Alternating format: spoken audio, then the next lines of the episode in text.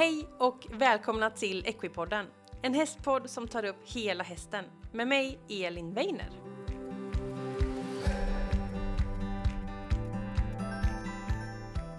Hej och välkommen till ett nytt avsnitt av Equipodden. Och eh, temat för den här veckan är faktiskt dressyr. För eh, veckans gäst heter Lovisa Wessblad och hon är ju dressyrryttare. Och i det här avsnittet får vi till en början höra hennes resa dit hon hamnar där hon är idag. Hon började som ung, började på ridskola, hon har eh, tjatat sig till att köpa häst, ridit eh, upp och tävlat mycket, kom in i Young Rider-landslaget och idag bor i Danmark och jobbar som bridare.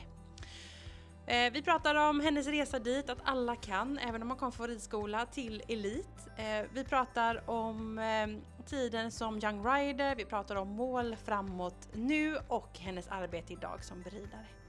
Vi pratar också om träning, vi pratar om hur hon tänker när hon utvecklar unghästar för att lägga grunden för att kunna gå Grand Prix.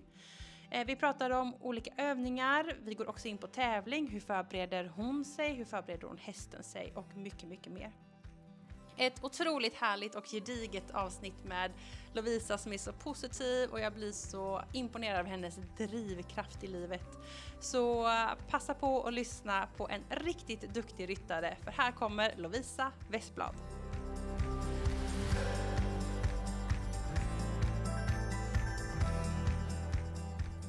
Så, då vill jag hälsa välkommen Lovisa Westblad till Equipodden. Hej Lovisa! Hej! Jättekul att vara med. Ja, vad roligt. Hela vägen från Danmark får vi väl säga ja, först.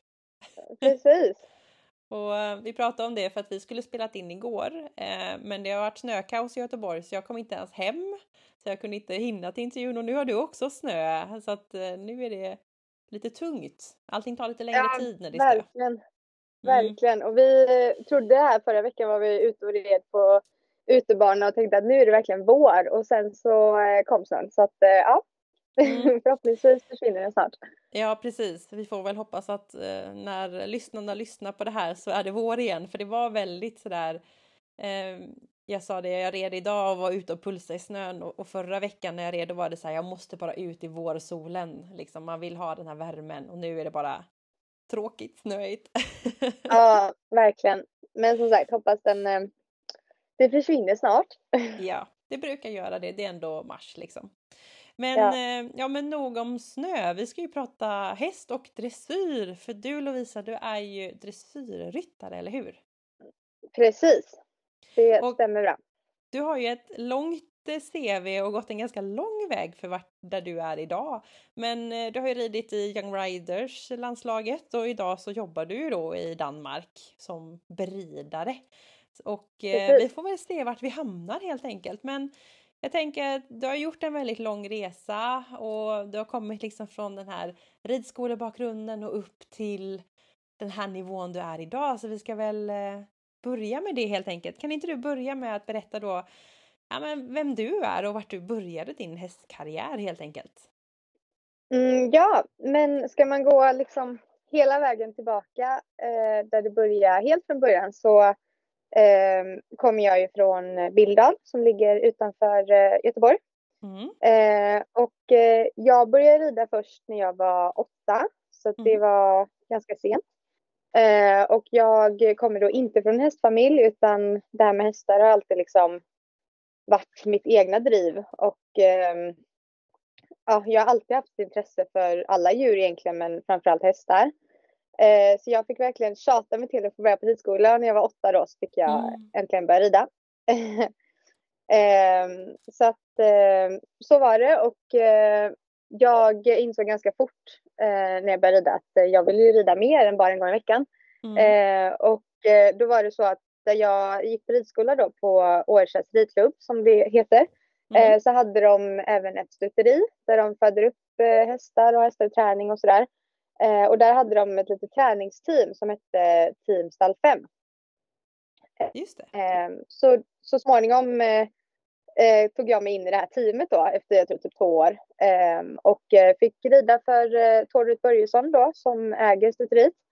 Eh, och ja, red massa ponnys och tävlade och allt från ungponnys till, till hingstar och allt sådär. Eh, och jag ville ju såklart ha en egen häst men då var min pappa lite så här att ja men om du fortfarande rider när du är 15 så kan vi diskutera det då typ.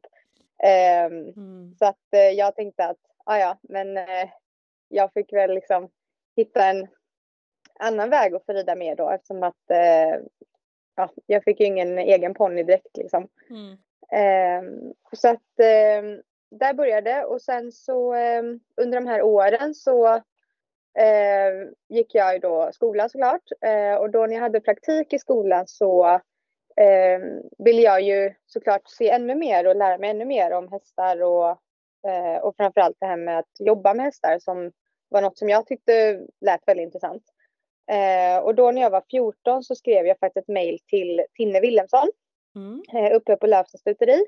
Mm. Eh, så då fick jag möjlighet att komma upp dit och praktisera.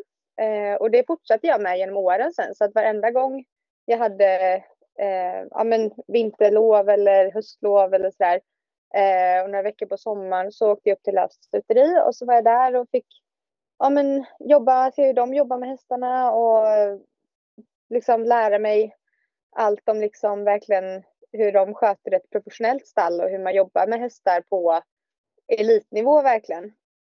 Eh, och sen med åren så fick jag även möjlighet att ta med min häst upp eh, och träna för Carro eh, som eh, jobbar där.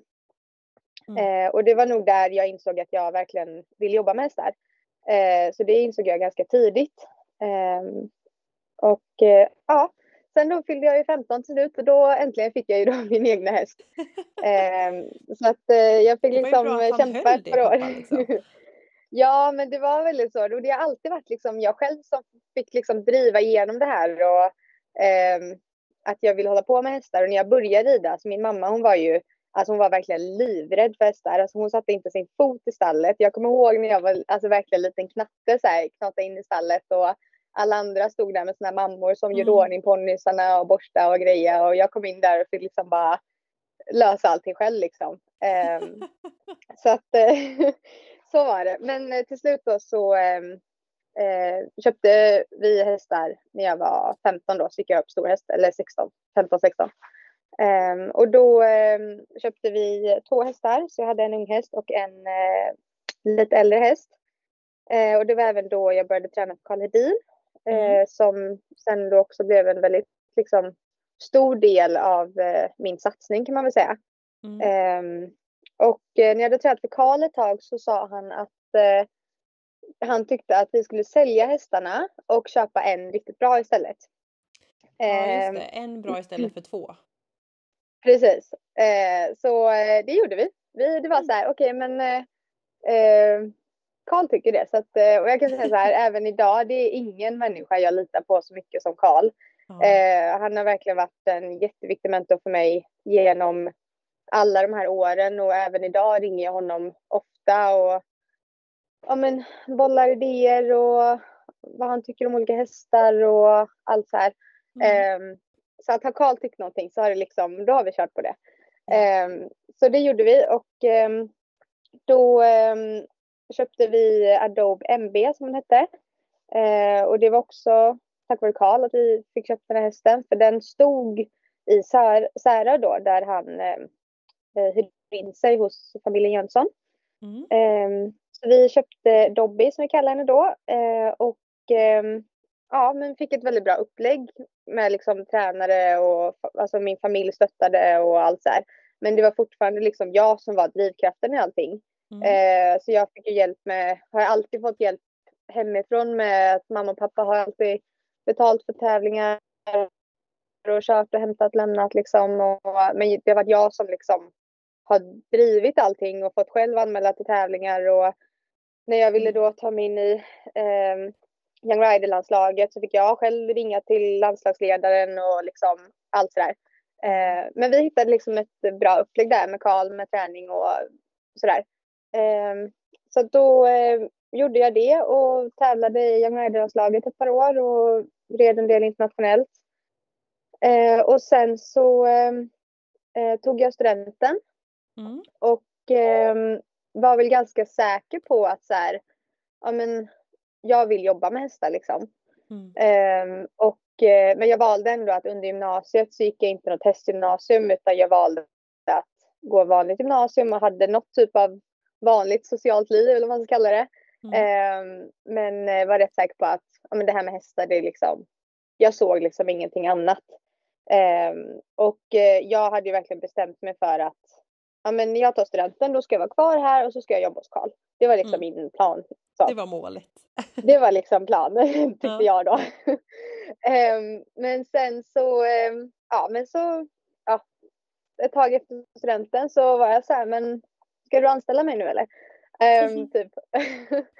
Eh, och då var han lite så här, men nej jag tror jag gör dig en otjänst då faktiskt.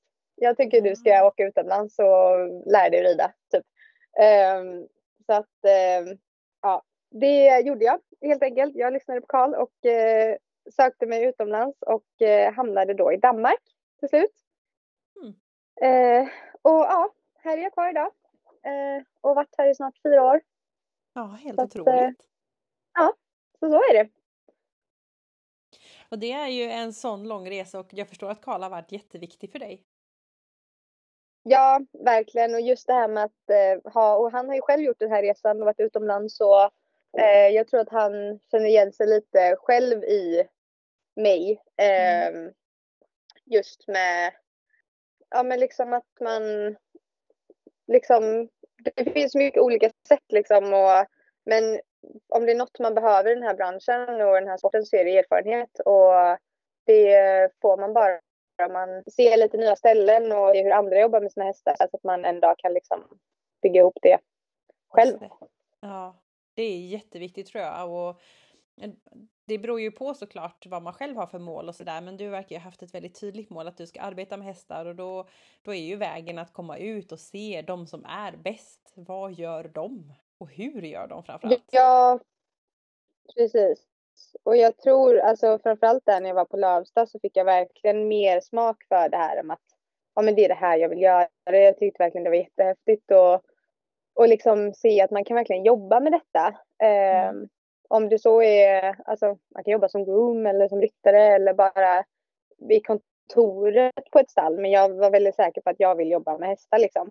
Mm. Ehm, och har alltid varit väldigt så här, ja men väldigt sökande och väldigt att jag vill lära mig och alltså jag tror att många, alltså när jag var yngre tyckte nog många att jag var skitjobbig för jag var en sån som frågade om, alltså jag frågade om allt verkligen. Mm. Ja men så här, och bara sög åt mig allt jag kunde som en liten svamp liksom.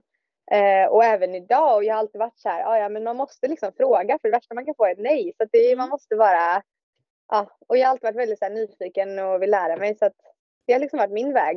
Eh, för att liksom komma framåt, att liksom hela tiden vara väldigt nyfiken och hur jobbar de och varför gör de så och ja, okej men vad händer om man gör så här och ja, Aha. lite så.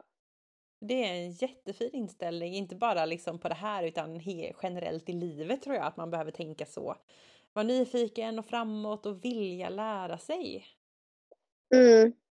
Ja men precis. Och det är ju liksom, ja men jag tror allt vad man gör, men vill man bli duktig så är det svårt oavsett vad det är man vill bli duktig i. Och då måste man verkligen ja, bredda vingarna lite. Och jag tror man kan inte göra som alla andra gör utan man måste liksom själv hitta lite sin väg eh, Mm. framåt och såklart inspireras av andra. Och det är allt jag kan idag är ju saker jag har snott av andra. Man ska säga. Att jag har lärt mig lite där och lärt mig lite där och liksom byggt ihop sitt egna system eller vad man ska kalla det.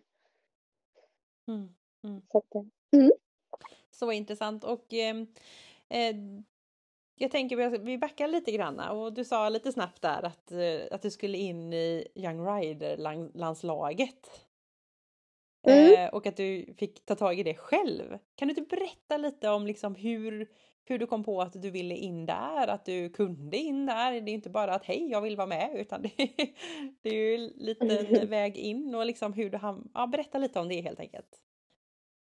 Ja, men det var väl lite, alltså, eh, det blev liksom lite att man fick en plats där, man ska säga, i det gänget liksom. Mm. Ehm, och sen var jag, alltså jag har ju aldrig varit en som ligger i toppen, utan jag har liksom alltid varit med. Mm. Ehm, och ja, men fått rida lite utomlands och ridit något mästerskap och eh, några SM och lite sådär. Ehm, mm. Och det blev väl lite så att, ja, men det är ju liksom, det blev lite en målsättning. Ehm, att liksom, ja, och då fick man väl bara liksom, jag ringde till Tina och sa att eh, jag var intresserad och då fick man väl rida lite så här, de här mm. observationstävlingarna då och se till att göra bra ifrån sig där. Mm. Eh, och sen så småningom eh, komma med. Och så fick man med på lite landslagsträningar och landslagsträffar och, och det är liksom en kul grej att ha gjort det för det blir ju på något sätt en liksom gemenskap det här med landslagstrupperna. Mm. Eh, och dels liksom en utvecklingstrappa, att man går liksom från ponny till junior, young rider Mm. Eh, om man har den möjligheten såklart. Eh, mm. Och eh, det var ju först som eh, Young Rider då som jag hade en häst som faktiskt var bra nog att vara med i det. Ehm, eller vara med där i, i det gänget liksom.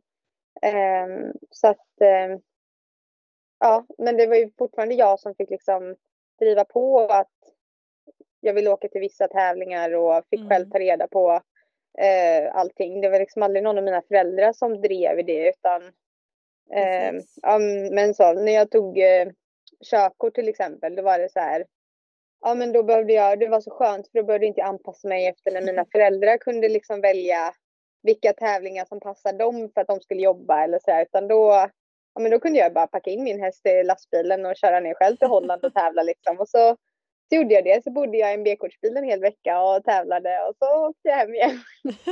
det är ju helt så att, eh, otroligt. Så att, eh, sånt där har man, det har ju också gjort att man har vuxit ganska mycket, liksom att man har liksom fått eh, ja, men, växa upp ganska fort och liksom mm. när man har gjort lite sådana saker. Och sen var det ju alltså alltid på de här tävlingarna, även utomlands, så var det ju alltid ett gäng som åkte ihop, alltså svenska liksom. Mm. Eh, så att eh, det blev ju liksom en väldigt härlig gemenskap i det här också, att man fick liksom lite ryttarkollegor eller vad man ska kalla det, mm. eh, som red, som man följdes med liksom på tävlingar och så. Mm. Eh, så det var en väldigt kul eh, period. Mm, jag förstår det. Ehm, Men coolt ja. ändå bara så här, nej nu ska jag ner det. Det är inte så att man ska åka till stan bredvid utan åka ner till Europa är ju ändå en ganska rejäl resa. ja, men det, det, ja, det tänkte jag nog inte då. Jag var så här, nej men, eh, ja, nej men mina föräldrar de ska ju jobba så att jag får väl åka ner själv. Ja, det är bara gjort. liksom.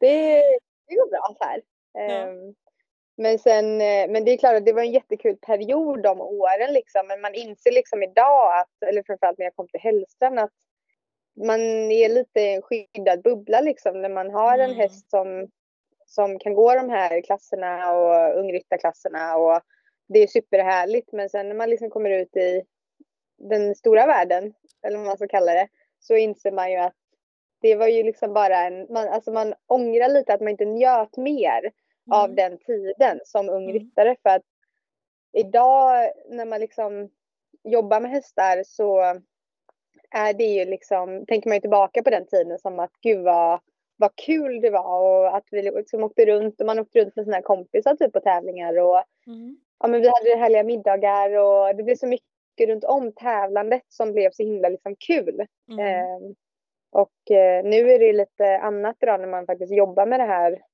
på en liksom eh, på en professionell nivå eller vad man ska kalla det. Mm. Eh, mm. att eh, det är lite mer seriöst och nu när man åker och tävlar så har man ju hästägare bakom sig eller eh, i mitt fall då en chef som står och förväntar sig ett visst resultat. Eh, det är lite annorlunda. Verkligen. Och jag tänkte att jag skulle fråga lite om det liksom känslan att vara i Young Rider-bubblan och sen kliva in i ja, men senior kan man väl säga. Eh, liksom ligan som är på ett helt annat sätt med en helt annan konkurrens. Kan du berätta lite om den känslan? Ja, alltså nu är jag ju, jag är fortfarande U25 då. Mm. Eh, så jag är fortfarande ung ryttare om man kollar i liksom, de klasserna. Men nu för mig har det varit väldigt mycket unghästar framförallt. Mm. Eh, och, eh, men att man då tävlat bland eh, seniorer. Ja. Men det är klart att det är ju den, alltså, den stora skillnaden för mig är väl just det här att liksom rida åt andra. Eh, för att sen vi sålde Dobby så, som vi kallade henne då, eh, mm. så sålde henne till en eh, juniorryttare så att hon tävlar fortfarande var och varannan helg och oh, är liksom still, still going strong. Hon är ju gammal nu, 19 och sådär tror jag hon är. Oh, eh, och verkligen en sån fantastisk liten häst som bara har tagit alla sina ryttare med sig liksom. Mm. Men eh, så att sen vi sålde Dobby då så har jag ju bara ridit hästar åt andra. Ehm, mm. Och det har ju varit en stor skillnad eh, såklart. Eh, för då tävlar man ju inte bara för sin egna skull utan man tävlar ju också eh, med någon vid sidan som också önskar ett bra resultat och eh, mm. testen gör det man önskar mm. inne på banan. Mm, mm, mm. ja men precis, det är annan... Det är nog den stora skillnaden som jag har upplevt hittills i alla fall. Precis, en helt annan eh, dimension. Eh, liksom så.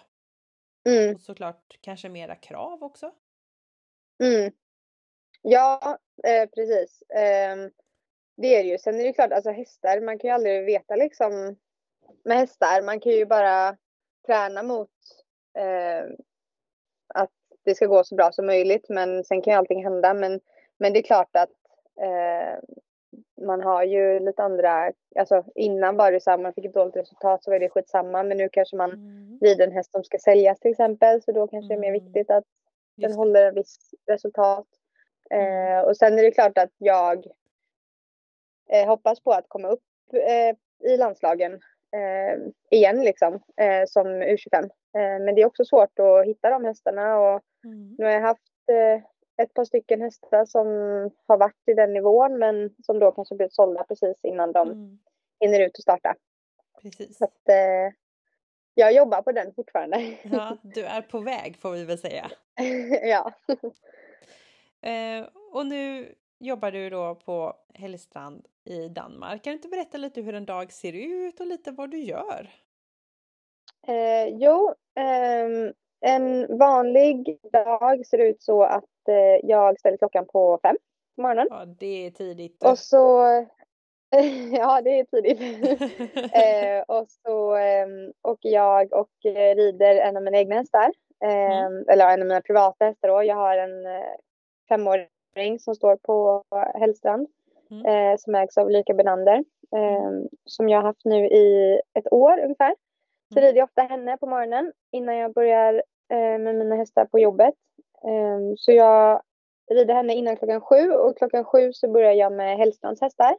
Och där har jag just nu 13 stycken eh, på min lista som jag har ansvar för träning. Ehm, och det är ju försäljningshästar så att en del rids bara i liksom, fokus om att de ska säljas och så har jag mm. några som matchas mot unghästchampionat och så har jag mm. några som eh, man kanske inte ska sälja just nu utan som ska säljas om ett tag för att de, man ser mycket potential i dem men de är inte redo just nu till exempel.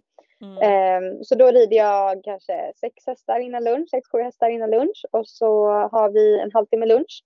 Så då hinner man precis slänga i sig lite mat och en kaffe och så eh, efter lunch så rider jag ja, ungefär fem, fem hästar till. Eh, och så är jag klar vid halv fem då. Mm. Eh, och sen efter det så åker jag och rider en häst till. Som, eh, så jag har två privata hästar eh, och den ena står i ett annat stall och en har jag på Hälsan då. Mm. Eh, och sen är jag väl klar vid ja, sju, halv åtta om jag är snabb. Eh, så oj, kommer jag hem till min eh, sambo som ofta har lagat mat när jag kommer hem. Så ja, käkar vi middag och, och sen så börjar dagen om. Att, eh, Herregud. Så, så, så ser en vanlig dag ut. Då ska vi se 13, då, då är det typ 14-15 hästar du rider per dag? Ja, alltså nu rider jag kanske inte 13, jag rider inte alla varje dag. Nej, det för det är lite blandade åldrar. Ja. Ehm, jag har eh, ett par fyraåringar, några femåringar och så några som är lite äldre. Mm. Eh, så de, de yngsta kanske, de går ju inte varje dag. Så jag mm. brukar väl landa runt, jag försöker rida tio på jobbet och så mina två egna då. Mm. Det är fortfarande väldigt många. Ja, det är många. ja. Men kul! Ja, det är jätteroligt och det är ju liksom något jag har drömt om att mm. jobba med hästar och, mm. Ehm, och nu har jag redan varit här i fyra år och på de här fyra åren har det verkligen hänt jättemycket. Ehm, och ehm, det är jättekul och framförallt väldigt inspirerande miljö som jag jobbar i för att det är ett väldigt stort företag mm. och vi är ju ett av de största i världen när det kommer mm. till eh, försäljning och tävling och uppfödning och, eh, och sådär. Och det är jätteinspirerande att vara i en miljö uh, där det händer så mycket och vi har ju väldigt mycket event och uh, får göra mycket annat med våra sponsorer och uh, vara ute på mycket tävlingar och mm. uh, allt sådär. Så det är jättekul verkligen. Mm. Um, det är ett kul ja, ställe att jobba på. Ja, det är kul när det händer mm. grejer va? Liksom. Ja, verkligen. Alltså, det är ju inte, alltså, har vi en dag där vi bara kan rida hästarna helt lugn och ro så är det, alltså, det är liksom sällsynt. För att nästan varje dag så är det kunder eller försäljningsfilmer eller så är Kingsland här och ska fota för någon ny kollektion eller mm.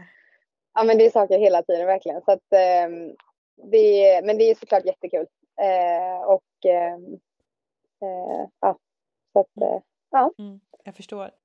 Ja, superhäftigt helt enkelt. Jag tänkte att vi skulle stanna upp på en liten grej till innan vi går vidare och det är mm. lite just din resa från det här liksom ridskola till att hamna på en elitnivå och kunna jobba på det sättet du gör och kunna driva egna hästar uppåt, framåt med mål och ambitioner.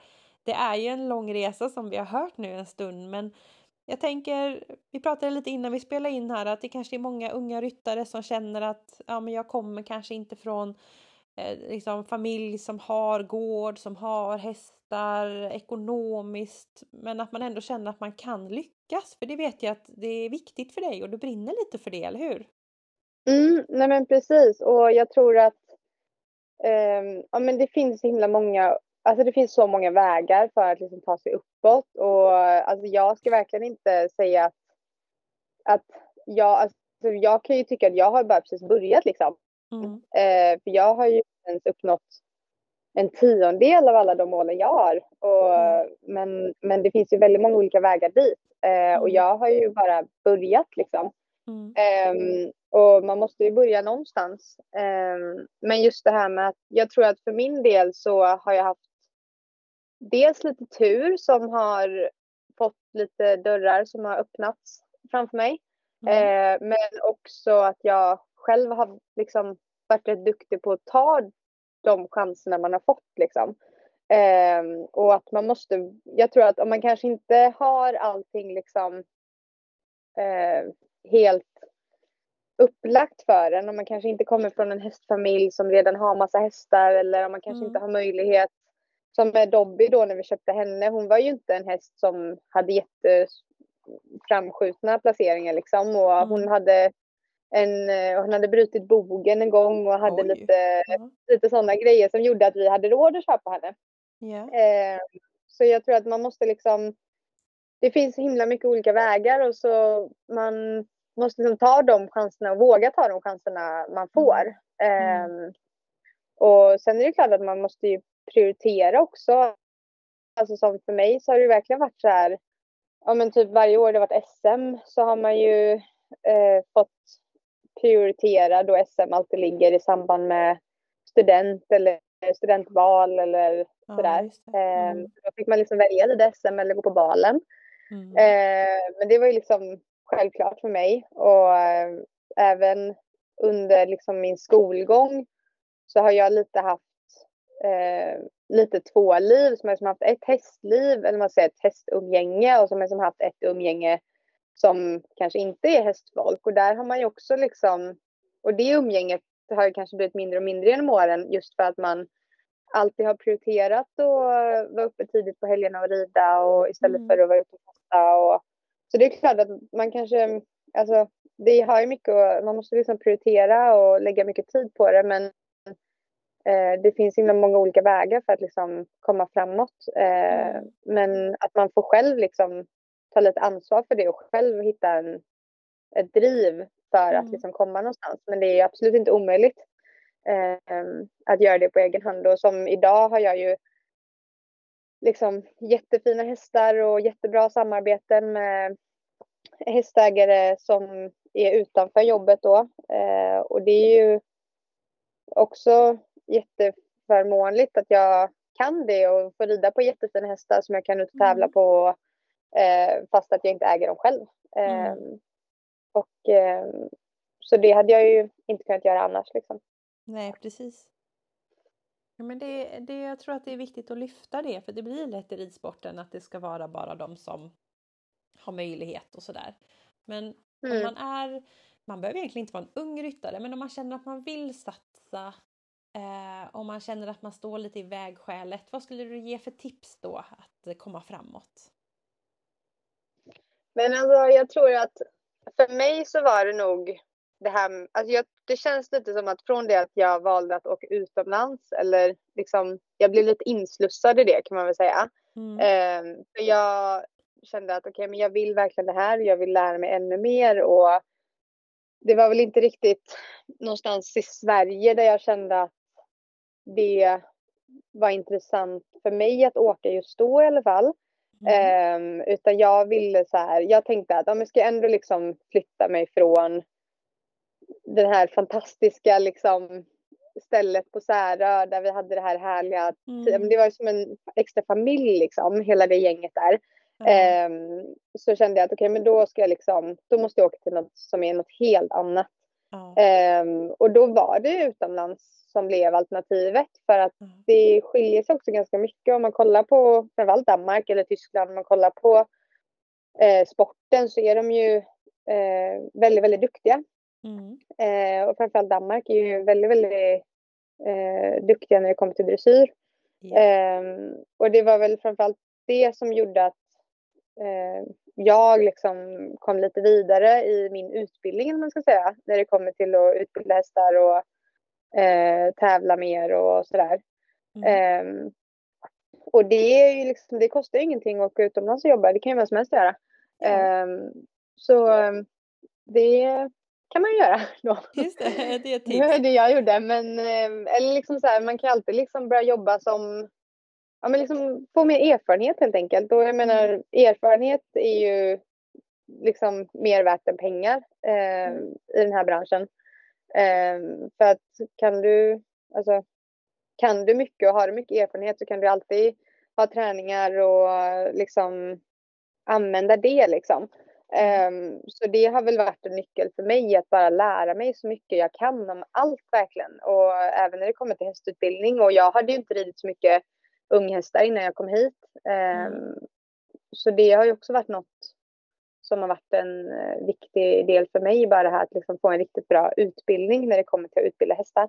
Mm. Eh, och jag som sagt har ju bara börjat. Jag är fortfarande bara 23 så att jag har ju eh, knappt börjat kan man väl säga. Men jag har ändå varit här snart fyra år men det känns fortfarande som att det finns så mycket att lära sig liksom. Mm. Ehm, och eh, jag kan fortfarande sitta och rida och tycka så här. Ja men nu har jag fått snits på det här liksom och sen så går det en vecka och så har man lärt sig något nytt och så tycker man att så här, ja men man, det, man blir aldrig fullärd liksom. Det finns så mycket att lära sig så att det är väl det eh, enda tipset jag kan ge till folk att liksom, eller de som kanske har varit i samma sits, att få så mycket erfarenhet som möjligt och, Mm. och kolla på andra och inspireras av andra och ehm, ja, var inte kvar på samma ställe liksom utan eh, att man får flytta sig lite. Precis. Och som du sa innan Mm. där, våga ta dörren som öppnar sig liksom. Mm. Ehm, för det är klart att det var, ju, alltså det var jätteläskigt att bara så här, ta mitt pick och packa och åka till Danmark helt själv. Liksom. Men Jag kände ju ingen här. Alltså jag hade ju ingen anknytning till Mm. Danmark överhuvudtaget. Utan eh, det var verkligen bara att kasta sig ut och komma till Hällstrand som är så himla stort och där allt går i 120 kilometer i timmen liksom. Mm. Eh, och till början bara det här med att förstå vad de säger. För Danmark är väl, eller danskar är väldigt så här. Ja men i Danmark pratar man danska. Och Ja. framförallt om man kommer från Sverige då är det inte så att man kommer hit och pratar engelska liksom utan Nej men det, jag fick ju bara se till att lära mig danska så fort jag kunde. Ehm, och idag pratar jag flytande danska. Ja, det är i och för sig coolt. månader. ja. Ehm, men så jag fick ju bara kastas in i det där och det var verkligen, och det, men det var också skönt för när jag kom ut, alltså när jag kom hit då så var det verkligen, jag hade liksom inget annat än det här jobbet så att det Mm. var verkligen 110% fokus på Mm. jobbet verkligen. Eh, så man blev liksom en liten bubbla kan man säga. Eh, I danskan och, eller bara sättet, alltså, alltså sättet att bli tränad på var ju också väldigt annorlunda. Eh, och jag kände ibland att så här, varje ridpass skulle man bara rida som om det var sista gången man satt i sadeln liksom. eh, men, eh, men man har ju samtidigt sporrats väldigt mycket av det och eh, fått väldigt mycket skinn på näsan. Ja. ja. Precis, det är lite slitigt. Ja. Ja, Ja, men det är så, så är det. häftigt att höra alltså. Det är så coolt. Det är, det är så inspirerande att lyssna liksom den här resan och där du är idag och allt, allt det har på något sätt byggt upp och att man hör liksom hur du brinner för det här och att det bara så här wow, det här är din grej. Det känns så kul att få lyssna på Lovisa. ja, Eh, vad kul. Vad är målet nu idag? Vart, vart ska vi framåt nu? Eh, oj, alltså. Ja, vi får väl se. Just nu så ehm, har jag väldigt mycket fina hästar. Mm. Eh, som jag hoppas väl bara på att säsongen kan komma igång så jag kan komma ut och tävla. Snön ska bort. Eh, ja, eh, nej men eh, vi får se. Alltså, jag är som sagt fortfarande väldigt ung. Eh, jag eh, har väl en dröm om att komma ut och rida lite U25 innan jag blir för gammal eh, för det. Eh, och har som sagt haft chansen ett par gånger nu men som sagt då inte ägt hästarna själv så då har de ju Mm. blivit sålda. Mm. Ehm, men ehm, ehm, ja, vi får väl se helt enkelt. Alltså, Mm. Just nu trivs jag väldigt bra här i Danmark så att, eh, jag tror jag är kvar här ett tag. Och, men man vet ju aldrig om något dyker upp. Nej precis. Plötsligt så får Så det att, bli nytt i eh, livet. Ja, och sen eh, nu har jag min svenska pojkvän, bor ju här med mig också. Så att Mm.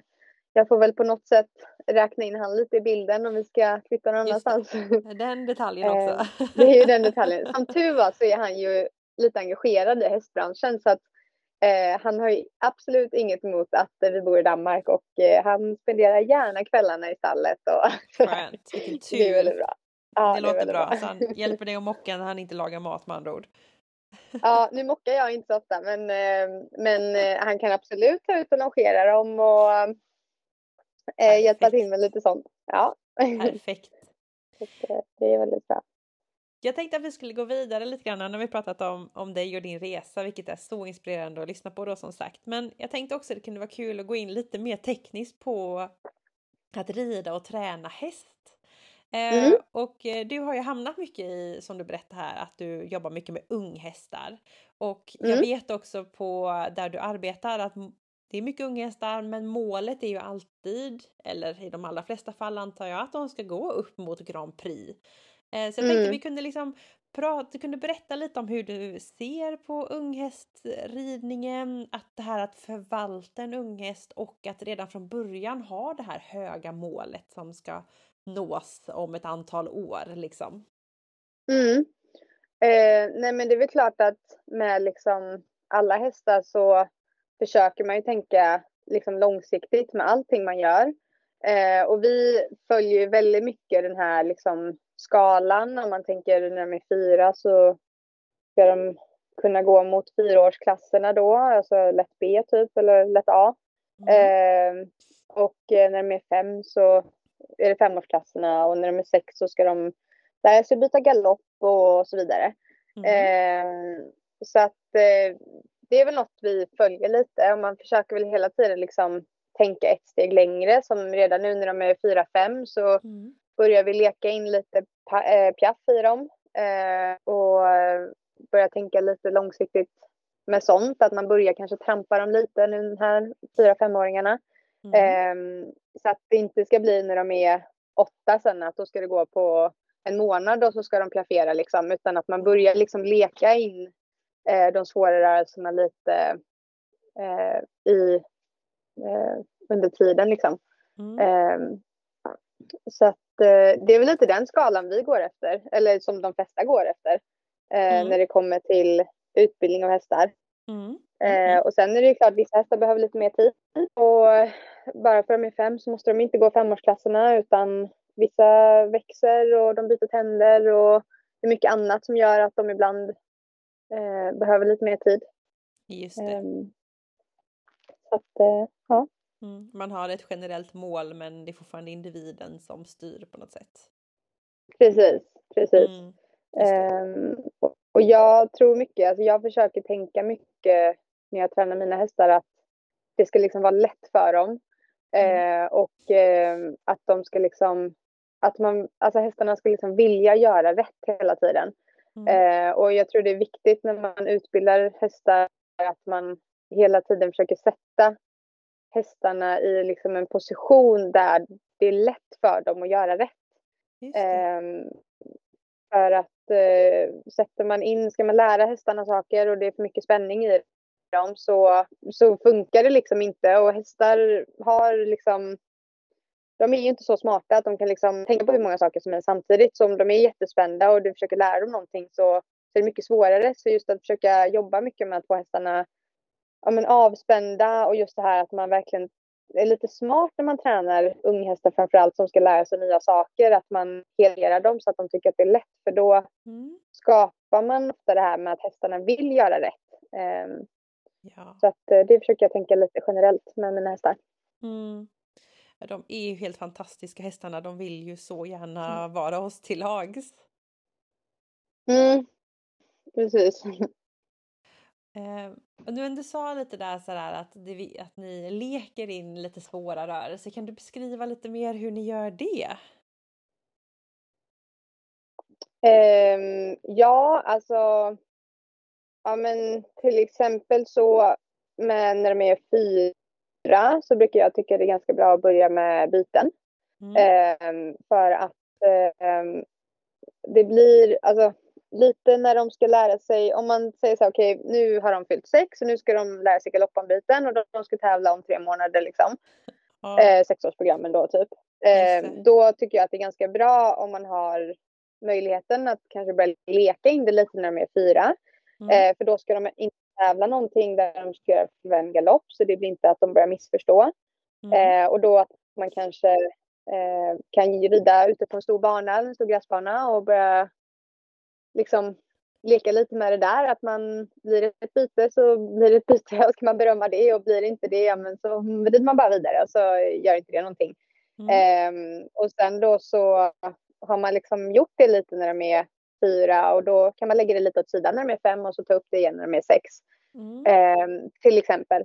Mm. Um, eller det här med piaffen då att nu eh, framförallt mina femåringar börjar jag trampa lite för hand och mm. Inte att det ska vara med för mycket press och liksom krav, att de ska göra det perfekt, men att man ja, men börjar försiktigt liksom eh, varva in det lite i träningen. Mm. Eh, lite de här rörelserna som, eh, som är lite svårare. Just det. Typ att testa, så här, gick det så gick det typ. Precis, och går det så ja, men då berömmer man det och så, så att de tycker att så här, men det här var kul. Liksom. Just det, ja det där kunde jag tänka mig att göra igen liksom. Mm, ja. Precis. Ja, mm. positivitet mm. är viktigt. Ja, precis. Och sen då liksom om man har, när vi pratat liksom, du har nämnt så här 4-5, eh, då är man fortfarande ganska ung. Att liksom, mm. När känner du att man tar steget och känner att men, det här är ingen unges längre eller det här är en häst som ska vidare och upp och visa sig. Om man till exempel skulle säga att du skulle upp mot U25-klasserna. Eh, ja, men jag, alltså just det som är stora skillnaden just när de ska upp i klasserna är ju graden av samling framför allt. Mm. Eh, och där börjar man väl redan med, alltså redan mina femåringar, att man börjar leka lite med samlingen då, att börja samla dem lite mer i galoppen kanske. Eh, mm. Men då om de bryter av till trav så gör inte det så mycket, utan man liksom börjar försiktigt och öka graden av samling. Mm. Eh, och man liksom lägger på det lite för varje år. Och, eh, när de är sju då så, så ska de ju gärna börja göra lite piruetter och seriebyten och eh, börja lite med passage och, eh, och sådär. Eh, och det börjar vi ju lite med redan när de är liksom fem, sex så att de att man hela tiden successivt ökar graden av samling för att långsamt liksom bygga upp en styrka. Mm. Eh, sen så hinner jag ofta inte ha dem mer än, alltså de hästarna jag har nu har jag kanske, den jag haft längst har jag haft i snart tre år. Mm. Eh, men de flesta har jag haft i max ett år för att de hinner bli sålda. Yeah. Eh, och nu har jag, jag har en som är 10, en som är 12, en som är 7 mm. och sen är de liksom 4, 5, 6 mm. de flesta. Eh, för att så fort de liksom blir redo tävla eh, lite större klasser så blir de sålda eh, mm. från Hellstrand. Mm. Eh, så att, eh, och de hästarna jag haft vid sidan har ju också varit hästar som där målet är att de ska sälja eh, eller säljas. Eh, mm. Så de har jag inte heller haft så jättelänge. men så jag är väldigt glad för det samarbetet jag har med Ulrika Benander då där jag har mm möjligheten att eh, behålla en häst lite längre. Så mm. får vi se, det kan hända att hon blir såld en dag också men eh, ja. i, eh, i nuläget så hoppas jag väldigt mycket på eh, den i alla fall. Ja, och det är lite så det är i hästvärlden, det kommer och går hästar helt enkelt. Precis, och det är just det här igen när man inte äger dem själv att där är det ju inte Alltså det är klart att det är en drömvärld så ska man behålla alla hästar man rider på men eh, det är ju flera inblandade och så måste man också tänka att det kommer alltid nya hästar och mm. det är liksom inte, alltså det är flera gånger man har haft en häst som blir såld och så tänker man att ja men det var mitt tåg som gick där liksom, nu, var, mm. nu är det mm. kört. Liksom. Mm. Men det kommer alltid nya hästar och mm. om man kollar liksom på sporten och aven och alltså det går ju hela tiden framåt och det kommer bara liksom nya bra hästar varje år. Mm. Så att eh, det är bara att liksom fortsätta att hitta nya hästar och till slut så eh, lyckas man kanske behålla dem lite längre. Ja, precis. Ja, jättespännande. Är det någon speciell övning du tycker om eller något speciellt som du gör varje pass för att checka av hästen eller sådär? Um, ja, alltså nu, jag då som, jag är ganska liten ryttare. Mm. Uh, jag är inte jättelång så att jag har många små hästar och många heta hästar har det blivit att jag har. Eh, mm. Som det då också är ganska mycket spänning i. Mm. Eh, så att något som jag gör med alla hästar det är att jag bara rider dem i en jättedjup form och verkligen bara alltså eh, värmer upp dem med skrittra och galopp. Eh, djup och låg och att de verkligen får stretcha tills de är helt avspända. Mm. Eh, och först då börjar jag liksom jobba med dem. Eh, och det är något jag verkligen gör med alla hästar, att jag verkligen rider dem eh, väldigt liksom avspänt och försöker att verkligen börja varje pass med att de bara ska vara helt avspända. Mm. Eh, och så är det vissa som kanske någon dag att de är så spända och pigga, framförallt nu på vintern, att de, man inte hittar den här helt avspändheten. Eh, och då kanske jag bara rider dem så den dagen. Mm. Eh, men just att det är något jag försöker checka av med varje häst. Att så här, jag börjar inte ställa krav på dem förrän jag känner att de är helt med mig och helt avspända. Mm. Eh, för då är det lite svårare att lära dem nya saker. Ja. Eh, så det är något jag gör generellt med varje häst. Att jag börjar alltid rida dem på stora volter helt låg och rida innanför spåret och märker att jag kan rakställa dem och böja dem och flytta dem. Och, mm. eh, så det är lite så mitt uppvärmnings jag värmer upp mm. dem på samma sätt. Mm. Ungefär. Eh, att jag har några grejer liksom checkar av när jag värmer upp hästarna. Mm. Eh, och gör lite samma varje dag just för att då märker man också om det är något som är som skiljer sig från dag ja, till dag. Eh, så att om man värmer upp dem, om man har liksom en plan med sin uppvärmning och har samma plan varje dag så märker man ju också om det är något som ändrar sig. Mm. Eh, så det tycker jag är ganska bra. Eh, och sen försöker jag bara liksom, ja men lite generellt det här med framförallt de yngre hästarna att liksom försöka vara lite pedagogisk när man lär dem saker. Mm. Eh, till exempel om de ska lära sig att fatta galopp från skritt. Mm. Eh, som är ett steg till femåringarna då, att de ska lära sig fatta galopp från skritt så brukar jag alltid rida att man kanske rider på en volt i trav och så fattar man galopp på samma punkt ett par gånger så att de vet att okej, okay, där ska jag fatta galopp. Mm. och sen så precis innan eh, jag ska göra galoppfattningen, när de liksom har fattat att jag bara, okej, okay, behöver jag bara tänka galopp så blir det galopp på den punkten. Mm. Eh, och sen då när de har fått in det så kanske jag bara då tar ner den så att den skrittar ett steg och sen fattar galopp på samma punkt. Mm. Eh, för mm. då förstår de att okej, okay, där ska jag fatta galopp och då behöver de till slut kanske eh, behöver man inte ens tänka att de ska fatta galopp utan att man eh, bara bryter av till skritt och så blir det galopp automatiskt för de vet att när jag kommer dit ska jag fatta galopp. Eh, och då blir det en exempel, liksom övning som, som eh, kan vara bra. Just det här med att man eh, sätter hästarna i en position där det är väldigt lätt för dem att göra rätt. Mm. Eh, och sen då när de fattar galopp från skritt på samma punkt för att de förstår att där ska jag fatta galopp och sen kopplar de ihop det med hjälpen. Och sen kan man börja flytta den här punkten. Mm. Eh, runt på volten då till exempel. Eh, så lite sådana grejer försöker jag använda för att liksom eh, lära dem eh, mm. När de ska lära sig nya saker istället för att man, man ser ibland folk som ska lära hästarna ja men typ fatta galopp på skritt så sitter de och så bara sparkar de till dem liksom när de skrittar och så mm. flyger de iväg i någon slänggalopp liksom. Mm. Eh, men det kanske de inte lär sig jättemycket av. Eh, annat än att det blir en spänning. Mm. Eh, så jag försöker tänka lite försöker tänka lite när jag rider. Ja, eller hur? Det låter som att du verkligen har en plan och det är så viktigt att ha det, förstår jag ju.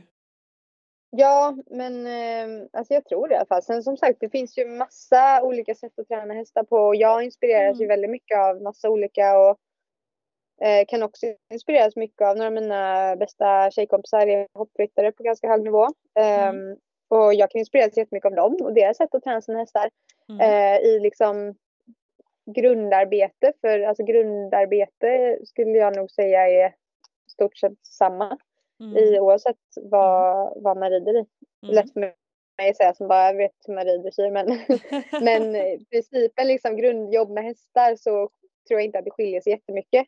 Eh, och jag tror att man kan inspireras mycket av andra liksom när det kommer till att träna hästar. Och det finns liksom inte bara ett sätt utan eh, eh, ja. Mm. Så, eh, jag förstår. Ja.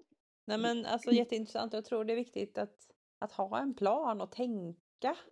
Och jag gillar det du säger med att vi ska lära hästarna, vi måste vara pedagogiska och sätta dem i en situation där de ska lära sig att lyckas. Mm. Det känns ju väldigt viktigt.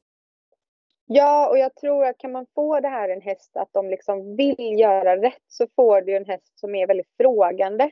Mm. Eh, och det är ju lite lättare att jobba med än en häst som bara spänner sig och väntar på att någon ska liksom ja, vara hård mot den. Ja. Precis, och då blir det just att man skapar så mycket spänning.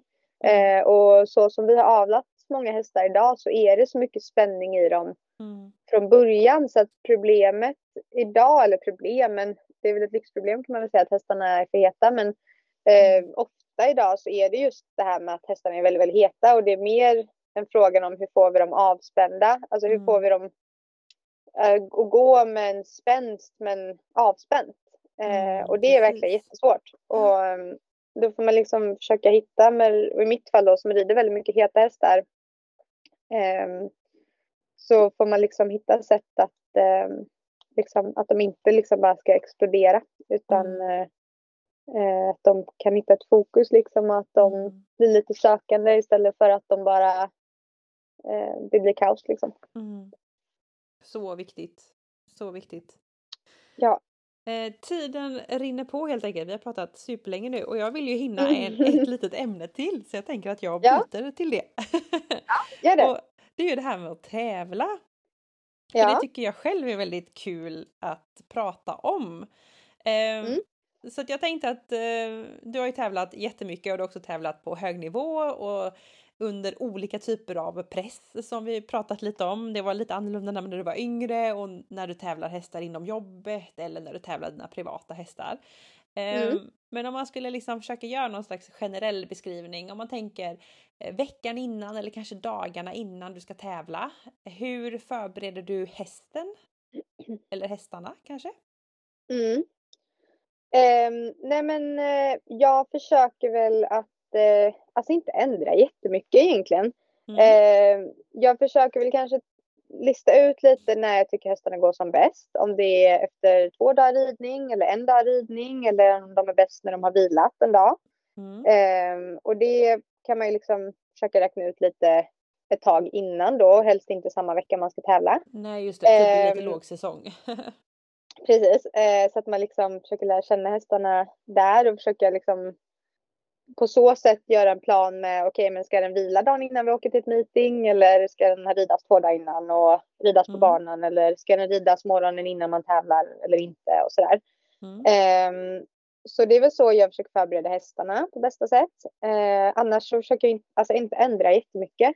Mm. Ehm, och det är något jag, alltså det här med tävla är något som jag verkligen har fått lära mig genom åren att så här, det är inte liksom sakerna som gör det eller vilket liksom eh, allt runt om som gör det utan det är liksom det är ridningen som gör det inne på Mm. banan.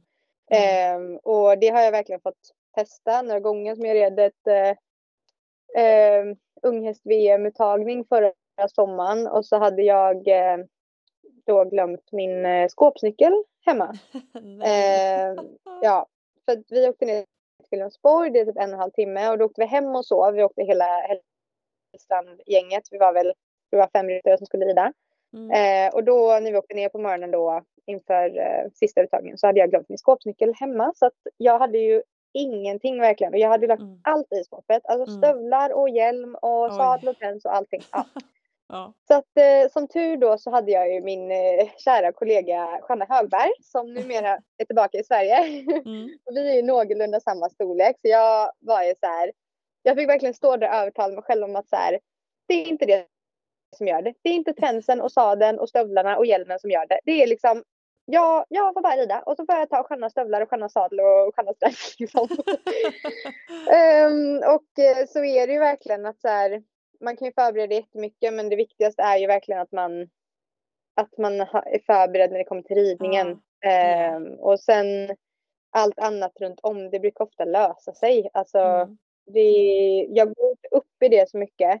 Mm. Ehm, det är klart att man har ju såklart samma träns och sadel och spets som funkar och sådär. Helst i alla eh, fall va? Ja, men, eh, men jag tror att det är något jag har lärt mig eh, mycket genom åren här på Hellstrand för att det är ofta lite kaos och ofta när vi är iväg på tävling så har vi liksom ett ja, 20-tal hästar med oss och det är ryttare överallt och hästskötare överallt som springer till höger och vänster och där får man liksom på något sätt bara hitta sitt egna fokus och ehm, för mig har det väl bara varit så här, okej men bara jag har koll på min häst och att den är förberedd träningsmässigt och redo Mm. så, så löser allt annat sig. Eh, Mm. Det enda jag gör just tävlingsdagen är att jag alltid gör ett tidsschema Mm. eh, för eh, hur länge jag ska värma upp Mm. och jag gör ofta liksom tidslag ganska exakt faktiskt, minuter liksom så. Eh, Mm. när jag kanske ska äta innan och när jag ska värma upp och när hästen ska sadlas och tränsas. Så, eh, det gör jag alltid ett tidsschema. Mm. För då kan jag liksom bara följa det och känna mig lugn i det. Mm. Annars har jag egentligen inte så mycket liksom, ritualer. Vissa ryttare har ju ritualer man måste göra. Mm. Ehm, men jag tror att i den här kaosiga miljön som jag jobbar och lever i så har Mhm. man liksom bara fått lära sig att finna sig i det på något sätt och hitta Mm. sitt fokus i det någonstans. Ehm, Ja. och, eh, ja. Det enda jag har är att jag måste alltid sadla min häst själv. Jag kan inte ha en hästskötare som sadlar utan det måste jag göra själv. Även om någon har sadlat perfekt så måste jag lägga om sadeln. Det är det enda som tics jag har som jag måste göra. Du måste känna att du sitter på rätt ställe liksom. Exakt, exakt. Ja. Och Åh, jag, roligt. även om min hästskötare som har jobbat med mig jättelänge, liksom hon sadlar mina hästar varje dag hemma. Men när det är till tävling så, ja, jag måste bara lägga om den. liksom. Ja. Ja, jag vet inte, det är en sån jag har. Annars så är jag ganska, ja, tar det lite som det kommer. Ja. Kanske Ja. låter oseriöst men eh, ja, men det har funkat. Nej men tvärtom tänker jag för du berättar mycket om hur du tänker mentalt liksom och du har ändå tänkt många av de här tankarna och gjort de här äh, Alltså man måste vara väldigt eller du måste vara väldigt stark mentalt tänker jag för att när när det är tävling så är det stress. Det är stress på dig, Mm. hästen, mycket intryck och att ha liksom kontakt med hjärnan är ju inte alltid jätteenkelt och det är därför många inte vill tävla tänker jag. Eh, och, eller kan Mm. tävla. Så det låter ju ändå som Mm. att du har kommit väldigt långt i din mentala styrka för att klara av ett sånt kaos och ändå kunna fokusera och prestera. Ja, och jag tror många tycker nog att, eller jag har haft hästägare i alla fall som är jättenervösa när jag tävlar Mm. för att jag är ganska flummig som person, alltså snackar mycket och lite om, om och kring mig liksom. Och, Ja. och liksom, eh, ja men jag kan stå liksom fem minuter innan jag ska upp på hästen och stå och skoja med en kollega om något kul som hände eller liksom sådär. eh, men, eh, men det är nog mitt också att liksom bli av med lite nervositet. För jag tror att om jag ska gå liksom, om jag ska tävla och ska gå runt och vara helt tyst i min egna bubbla och då tror jag att jag, då blir jag för nervös. Så jag måste liksom Mm. vara lite så här, ja men som jag är, lite, lite, så här, lite stojig och flummig Mm. liksom. Mm. Eh, och sen så fort jag är på hästen så är det som att då är det inget annat som spelar någon roll. Då är det bara 100% fokus liksom.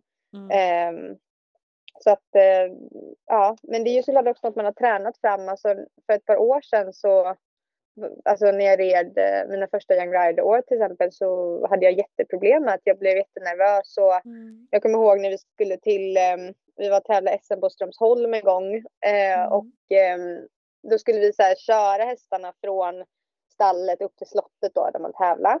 Mm. Och då sitter jag och Karl där i lastbilen och jag var skitnervös och tänkte att så här, ja men jag hade kanske gjort några två lite dåliga resultat innan och jag hade verkligen byggt upp en press att så här, jag Mm. måste verkligen göra ett bra resultat nu för att få rida NM typ eller så här. Ehm, och så hade jag ju då glömt eh, luvan till Dobby. Så att Ah. hon, den hade jag glömt i stallet och det var liksom inte tid till att vi skulle ehm, hämta den. Och då fick jag ju panik. Alltså jag tänkte så här, nej men det kommer inte gå för att hon har inte luvan på sig. Och då kommer all, hon kommer titta på allt. Hon kommer vara mötes, eller, ljud, rädd för ljud och allt kommer skita sig liksom. Och då var Karl så här, ja men alltså nu får du skärpa dig. Det är inte det som gör det liksom. Eh, det är liksom skit i den där jäkla luvan nu och bara rid istället. Eh, så gjorde det, så gick det jättebra. Men eh, så det är så här, det är ju klart att det är något man har lärt sig med åren också. Att man liksom, vad är det Ja. som är viktigt? Eh, och hur man sätter fokus framförallt. Mm. Mm. Eh, så att, eh, ja. Ja men så spännande och ja men det är ju det är, alltså det är så kul att höra på dig Lovisa. Alltså jag känner bara du har så sjuk drivkraft och alltså du är så ja vilken häftig tjej känner jag bara. Eh, det är roligt. så Ja. det här blev ju ett superbra avsnitt. Nu har vi pratat i över en timme. Eh, så Ja. nu, även hur mycket roligt vi än har att prata om så får vi börja Ja. runda av känner jag. Ja, Men absolut. om vi tar en sista fråga då. Om man Ja. är eh, dressyrryttare eh, eller kanske hoppryttare eller man är ryttare får jag väl säga då. Eh, Om du ger typ två eller tre tips för att bli en bättre ryttare. Bara liksom så här utifrån dina erfarenheter. Oj, alltså. Gud, det var en jättesvår fråga. Ja men det måste vara en Ehm. svår fråga också. Ja, ja, gud, nu fick jag verkligen tänka lite. Eh, nej, men, eh, nej, men som jag sagt lite nu så här, jag tror att alltså skaffa erfarenhet. Mm, Alltså, och sen att man liksom måste våga. mm, Eh, och eh, sen att man har, alltså något som har varit en nyckel för mig är att ha en riktigt bra tränare och framförallt en bra mentor. mm, Ehm, och eh, man kan ju träna för olika tränare som jag gör det också. Jag har någon tränare på jobbet och jag åker fortfarande hem eh, till Karl och tränar när jag har möjlighet för det. mm, Eh, men jag tror det är viktigt att ha någon man liksom dels hitta inspirationskällor och eh, men också ha en mentor som man liksom kan bolla lite idéer med. yes. Eh, tror jag är jätteviktigt. Eh, varit viktigt för mig i alla fall. Mm, Eh, men just det här med att eh, och sen att man ska våga. Alltså mm, jag försöker alltid tänka så här, det värsta man kan få är ett nej. Så mm. att det är lika bra att så här, bara köra på och så men får man ett nej, ja men okej, då får man bara hitta en annan väg. Liksom. Ja, precis. Att, eh, Ja, men det var, det var ett bra slut. Det tar vi. ja, men ett avsnitt bara fullmatad med tips och tankar och bara få komma in i din bubbla. Det har varit jätteintressant. Så jag får säga ett jättestort Ja, tack Lovisa. ja att men du tack för att jag fick vara med. Jätteroligt.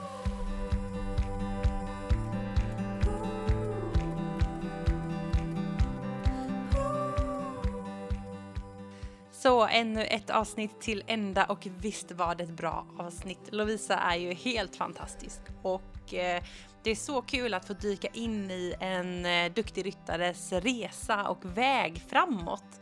Jag tycker sådana här avsnitt är jätteinspirerande och roliga.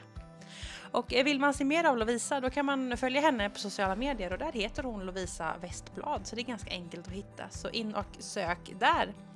Och när du ändå är inne på sociala medier kan du också följa Equipodden. Och Equipodden finns ju både på Instagram och Facebook. Och eh, där är ju du med och bestämmer vad som ska höras i podden, vilka frågor jag ska ställa och så vidare. Så missa inte att följa där. Ja, och där har jag inte så mycket mer att säga utan jag får säga ha en härlig vecka så hörs vi snart igen. Hej då!